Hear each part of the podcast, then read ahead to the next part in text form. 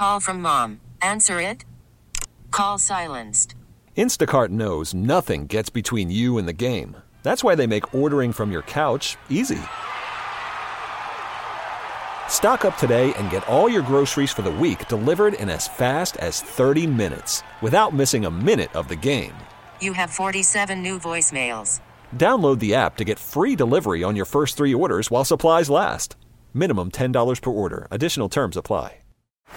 Baseball is in full swing. NBA playoffs are heating up, and your NFL team is gearing up for training camp. Listen to the latest on the teams you love here on the Odyssey app. The biggest sports radio stations in the country, providing unrivaled local coverage of their teams, all in one place. Exclusive interviews with players, coaches, and team executives, streaming live and always available on demand. Stay in the know with your favorite teams right here on the Odyssey app. The rampage of looting and violence that was triggered last Sunday left many people in downtown Chicago scared for their lives and or their livelihoods and people all over the city shaken. It also left some officials pointing fingers and all trying to figure out what comes next. With all eyes on the criminal justice system now, the Cook County State's Attorney is calling for an approach that is really all hands on deck. Hello, I'm political editor Craig Dellimore and this is At Issue.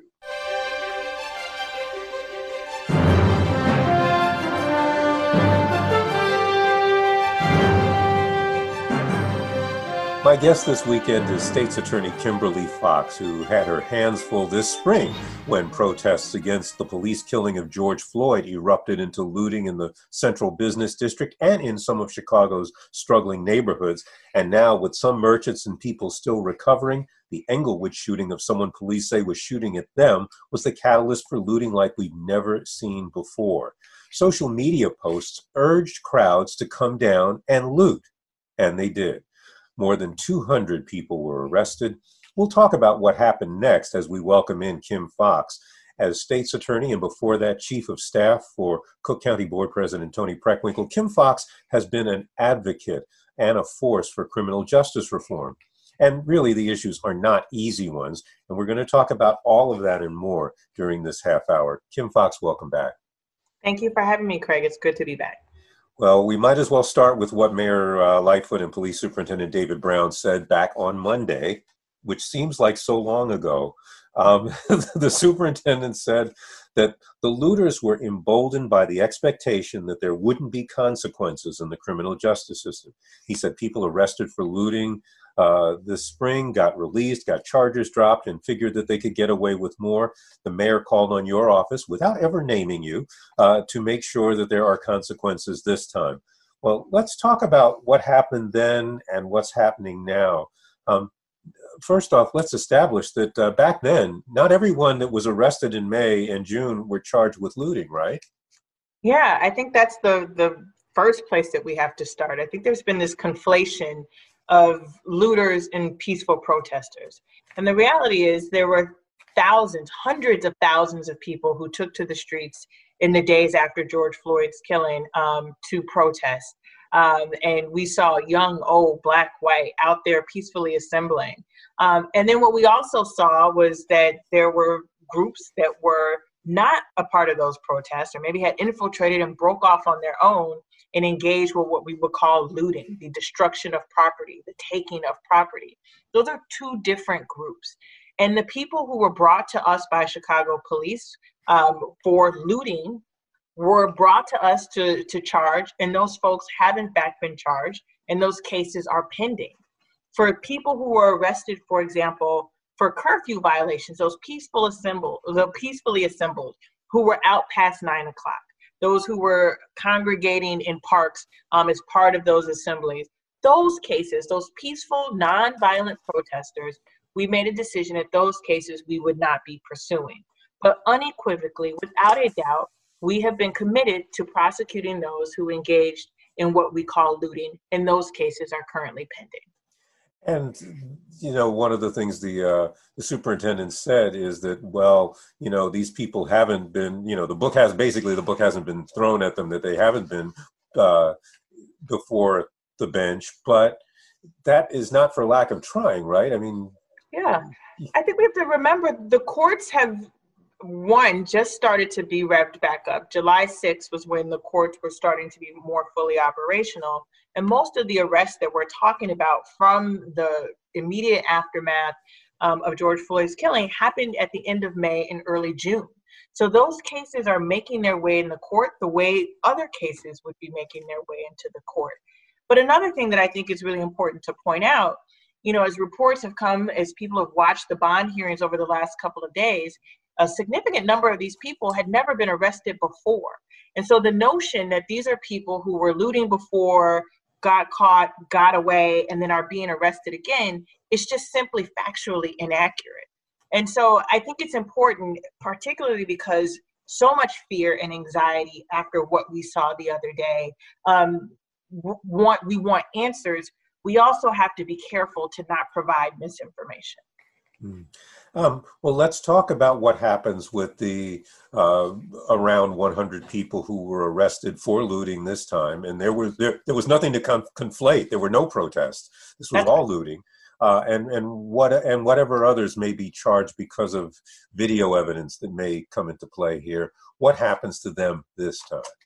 So the way the process works is that CPD, when they want to get felony charges, they bring those cases to our office for what's called felony review to review the approval of felony charges.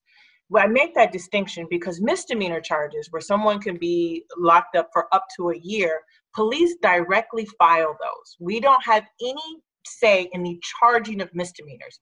Where our office has a say is in the charging of felonies. And so, as of uh, the time of this recording, uh, CPD brought us 42 cases, 42 cases that they were seeking felony charges on. And of those 42 cases that they were seeking felony charges on, we approved charges in 41 of those cases. And so it's important to start there. When they brought us charges for felony approval, they largely got those charges. Now, people will ask, well, you say 100 people were arrested. Well, why are you only involved in the 42? Because those were what were brought to us. So the other 60, CPD may have filed uh, misdemeanor charges, people may have been let go, but they weren't presented to our office. And that distinction is really important to make, particularly in light of the conversations we've been having all week. Now, I'm going to stipulate that um, your office has to has to deal in the law uh, as opposed to you know public uh, necessarily public uh, sentiment, but you know, during the first wave of, uh, of, of looting back in May, you know, there was a lot of talk about people even accused President Trump of mixing looters in, and as you said, conflating uh, the looters with the legitimate protesters, suggesting all were violent thugs.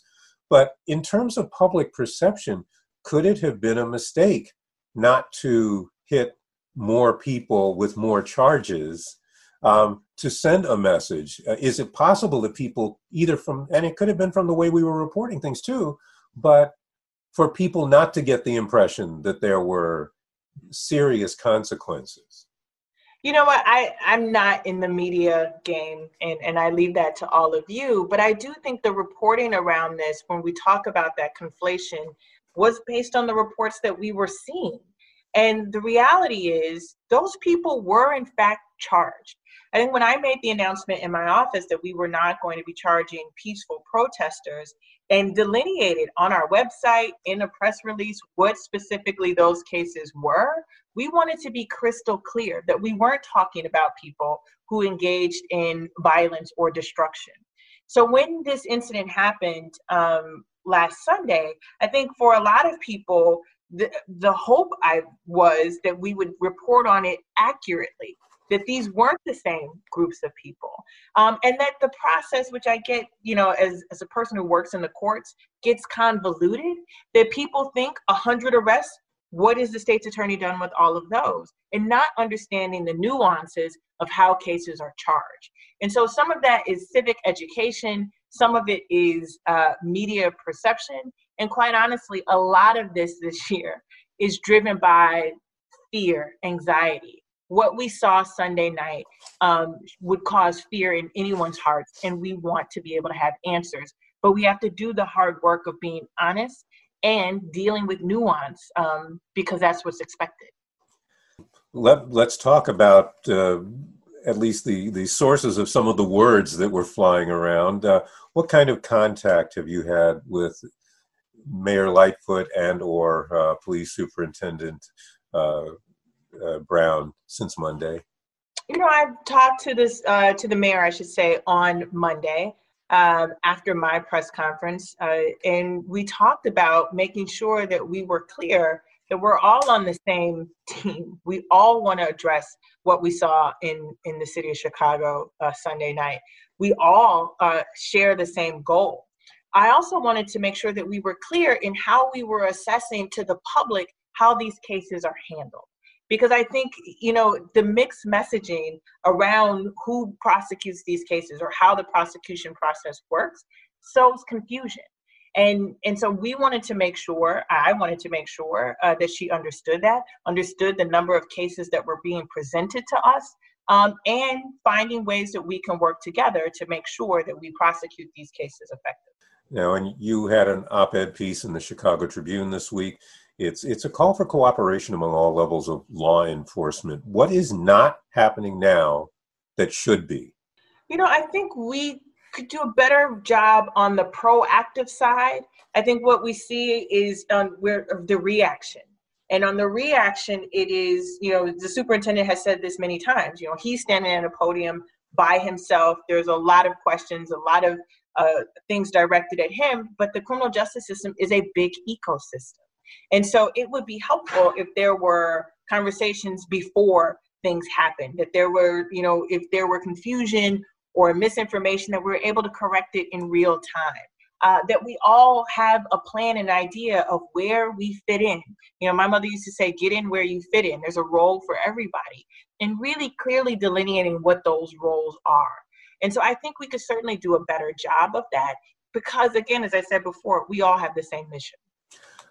But and you know, you and I have talked a number of times, and uh, when we were talking about uh, gun violence across the city, there was talk of cooperation, all hands on deck. That was, all hands on deck has been like the big, the big phrase of the last year.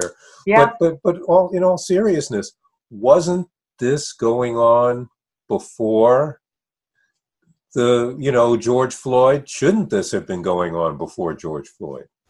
It actually was going on before George Floyd. It is the reminder that I have to tell people this moment in time is very scary, very angst ridden, but it is also very different than where we have been in the county and in the city over the last four years. Violent crime was raging in 2016. It was all hands on deck in 2016. In 2017, crime rates went down. 2018, it went down even further.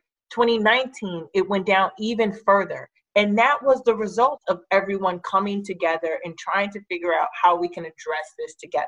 Whether it was our gun crime strategies unit, uh, communities partnering for peace in the philanthropy space, all of us working together. What we've seen in the last six months is an uptick in violence, not just here, but across the country. You know, COVID and the angst related to that these are different times and it requires us to double triple down on all of us working together. But i think because of the uniqueness of the circumstances because of the fear and the anxiety um, and the unknowns that we keep facing that some of that has fractured. And that's my call today is for us to recommit ourselves to what has been working in this city in the county for the last four years which is a collaborative approach. Um, has anything substantive toward having that kind of a meeting been done yet? Or is, are we just in the middle of it so much that uh, you haven't been able to say, okay, a week from Monday or whatever? You know, I think there's triage that is happening. There are conversations, as I said, I've had conversations with the mayor's office, I've had conversations um, with others in, in the philanthropic space who are doing work on the ground. The pulling people together is coming. Uh, but I think that right now, in the midst of it, while we're trying to figure it out, still in the midst of a pandemic, uh, there are ongoing conversations. And one other thing, I, are we facing a different kind of not just I mean gun violence, and we're going to talk about that later, but but this notion of people saying come down and start looting, I don't know that I've ever seen that before. and how do how does an office like yours handle something like that? This isn't a simple matter of getting the guys who were throwing the bricks and taking stuff. Somebody said, "Let's go do this," and do. How do you get to that? Yeah, these are truly strange times, Craig. I don't remember this. That's what I said, But seeing what happened last Sunday night was so out of the norm that I think we're all trying to wrap our heads around that which again is why a collaborative approach of what are what is the intelligence that we have what are the charges that we can bring uh, what are what is the the mechanism for when it happens again we're all trying to figure out. This was truly you know as you said this wasn't peaceful protests that have broken off. This wasn't some incident where we could anticipate days in advance. Um, it was truly unique and i think it requires us to do an analysis of what happened here and how do we better prepare for that. You're listening to News Radio 780's At Issue. I'm political editor Craig Dellimore, and we're talking via Zoom conferencing so that we social distance uh, with Cook County State's Attorney Kim Foxx. Well, let's uh, also deal with another, as if not, not enough things happened this week. Um, just before this week, the Tribune reported that uh, uh, issued a report saying that you would drop more felony cases uh, than your predecessor, Anita Alvarez. I know people saw that headline. Uh, what is what is the first off? Are the numbers right? And second, what's the explanation for the numbers? Yeah, those numbers come from our office. It's one of the things that I am most proud of is that we are transparent. We are the first prosecutor's office in the country to make every piece of felony case level data available to the public. And so those numbers were derived from our office. I think it, it, what it says is that our office has done a number of things, have focused our attention on dealing with violent crime. Uh, the, the majority of the cases in which those uh, charges were dropped were low level nonviolent offenses. A significant portion were drug possession cases. Um, when I came into office in 2016, it was before we got to this point in history, the bloodiest year in almost 20 years at that time. And so many of our resources weren't going to addressing violent crime, but nonviolent offenses. Um, so that's one piece is that yes, we have dropped more cases involving low level uh, nonviolent offenses than my predecessor had. The second piece is, you know, we have an obligation to not pursue charges where the evidence isn't sufficient. And so I, I use, for example, people say, well, you dropped homicide charges. Uh, as the false confession capital of the United States, the history that we have with wrongful convictions, it is our obligation to not pursue cases where the facts aren't there. And we had a case just last month, a man accused of a quadruple homicide um, in Chatham four years ago, that we dropped the charges because it became clear that he was misidentified.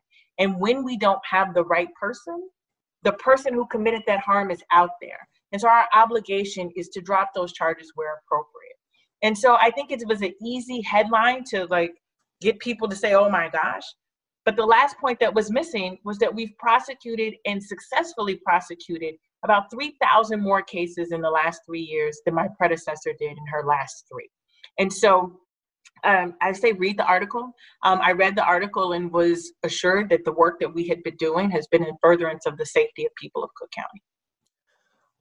I want to ask uh, about what happens to the efforts for uh, bond reform and court reform and police reform, for that matter. What is an atmosphere like we're in now where people are afraid, where people are saying, I want to move out of downtown. People of businesses are saying, maybe we're not going to reopen. What does that do to the efforts for bond reform and police accountability and such? You know, it certainly strains the attempts. But what is interesting to me is that just eight weeks ago, as people were taken to the streets in the wake of George Floyd and what appeared to be this awakening around the issues of justice, not just policing, but our criminal justice system as a whole, there was a sense that people understood and got it. What I'm fearful of is what has gotten us into the place that led to the marches is this reflexive response of fear. And we have known for far too long that we had a criminal justice system that had gotten out of control, largely driven by instances like we're seeing now that frighten us. And our instinct is to go back to what we know. And so, you know, I certainly will continue to push and engage and challenge our very selves of who we were just two months ago, recognizing that we needed to do better to have a fair and just equi- uh, and equitable system. Um, but realizing that it becomes difficult every time we see instances like what happened last Sunday. Yeah, I mean, I think you, you, you would probably not uh, succeed if you went down to Springfield, for example, and uh, and said, "Okay, here's here's my latest proposal on bond reform." Um, you probably get laughed off the floor. I don't know that that's true, Craig. I, I honestly don't because I think for a, a number of people who still understand, I, I think there are a number of people. I think we shouldn't assume that everyone is a monolith. I think for people who have been saying that we needed to reform the system while frustrated by what happened the other day, still recognize the utility.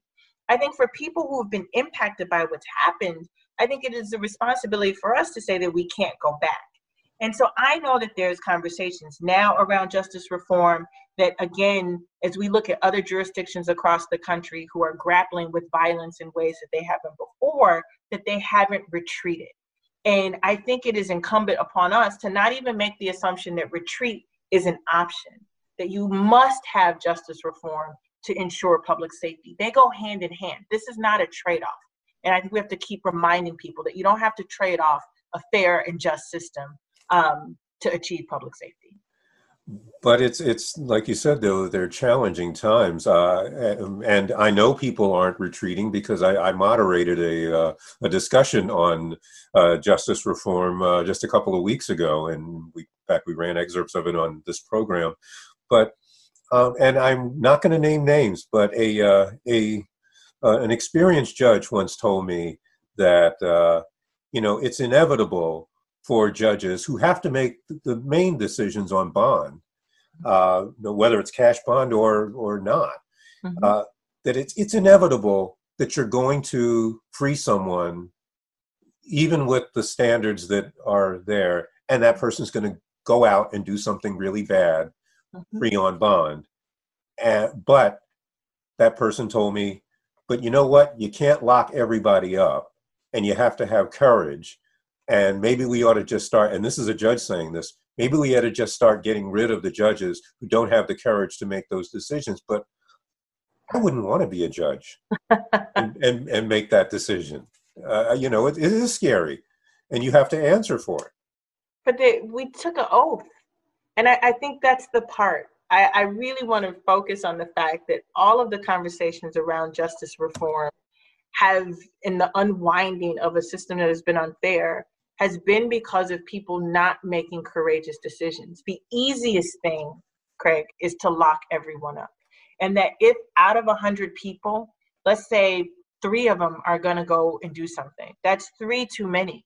But what of the 97 who weren't?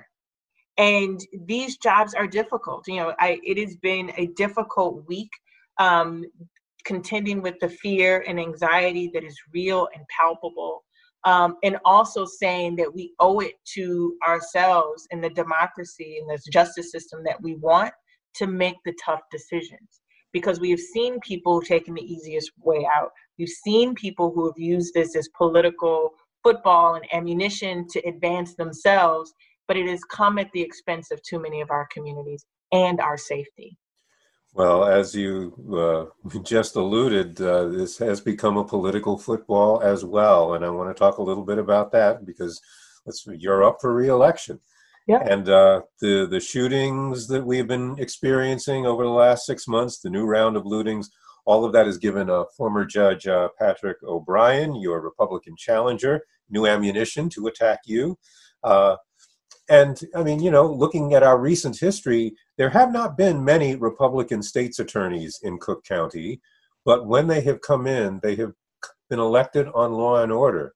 Um, that fear is a political can be a political liability, can it not? And how do you deal with that? I mean, I I think we have to do the right thing because it's right. I mean, there's a real choice that we have to make are we going to go forward with a justice system that ensures that people are safe, but is also fair and equitable. And that's what we're doing. I I have, I think to the to the degree that you see people coming for me, have stayed true to the notion that we deserve a system that is fair and just. And that means dropping cases where we're supposed to drop cases. It means recognizing the harms that have been called, righting the wrongs of wrongful convictions, respecting the humanity of the people who come through our systems.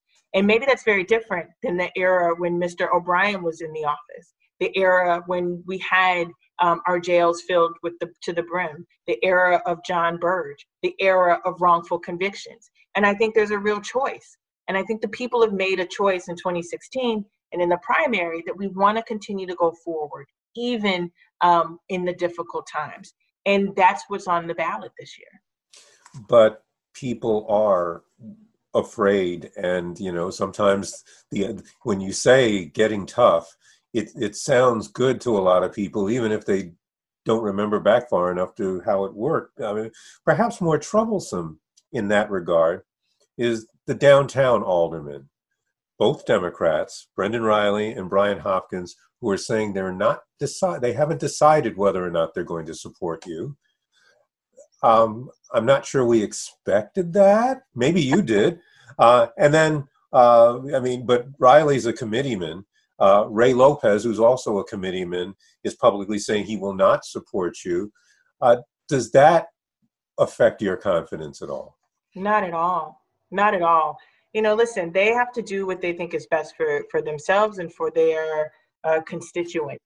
Uh, this is a job that will be decided on by the electorate and the reality is is that it's far easier for people to in the aftermath of something uh, talk rhetoric. We need action. And that's what we've been working on. And so i stand ready. There's the voters of cook county who make the ultimate decision uh, based on what you just told me. That's three votes. Um, out of will uh, imagine be a, a, strong voter turnout um, come november. But I, I have always run this office with the belief that we deserve a criminal justice system that recognizes all communities, all of them. And the people who have been impacted by the criminal justice system, whether it's the over 100 convictions that we've uh, vacated, whether it's the people who've not been needlessly caught up, appreciate the fact that that takes a level of courage. And that's what we're going to do. Public safety is my number one priority. But I also believe that we have to achieve that by making sure our system is fair. Do you believe, and, and we only have about a, a, little bit more than a minute left, uh, do you believe that in this atmosphere you can do anything that would make people feel safer? You know, I don't know that that's a, a, a justice system thing. This we all feel anxiety. We all feel um, unsafe. These are times unlike anything we've seen in our lifetime. And between a global pandemic, civil unrest, economic collapse, stay at home orders all at once, I don't know how to tell someone that if we locked up everybody that we saw, that that would make this better. These are really challenging times. And so I can't give that reassurance. But what I can say is that it calls for us to bring our better selves to this work and work together to keep all of our communities safe. Well, that is going to be the final word. That is Kimberly Foxx. She is the Cook County State's Attorney. It is good to talk with you again. And uh, I'm sure, given the way this year is going, we're going to talk again a, lot. Uh, but anyway, uh, thanks for spending the half hour. Uh, to our listeners, if you would like a copy of this program or to hear it again, please visit our website. That is WBBMNewsRadio.com. You can just follow the podcast links, and you can also find our podcasts on radio.com. I'll be back next week with another edition of At Issue, and I hope you'll be listening. Until then, I'm Craig Dellimore, News Radio 780 and 105.9 FM. Baseball is in full swing. NBA playoffs are heating up, and your NFL team is gearing up for training camp. Listen to the latest on the teams you love here on the Odyssey app. The biggest sports radio stations in the country, providing unrivaled local coverage of their teams, all in one place. Exclusive interviews with players, coaches, and team executives, streaming live and always available on demand. Stay in the know with your favorite teams right here on the Odyssey app.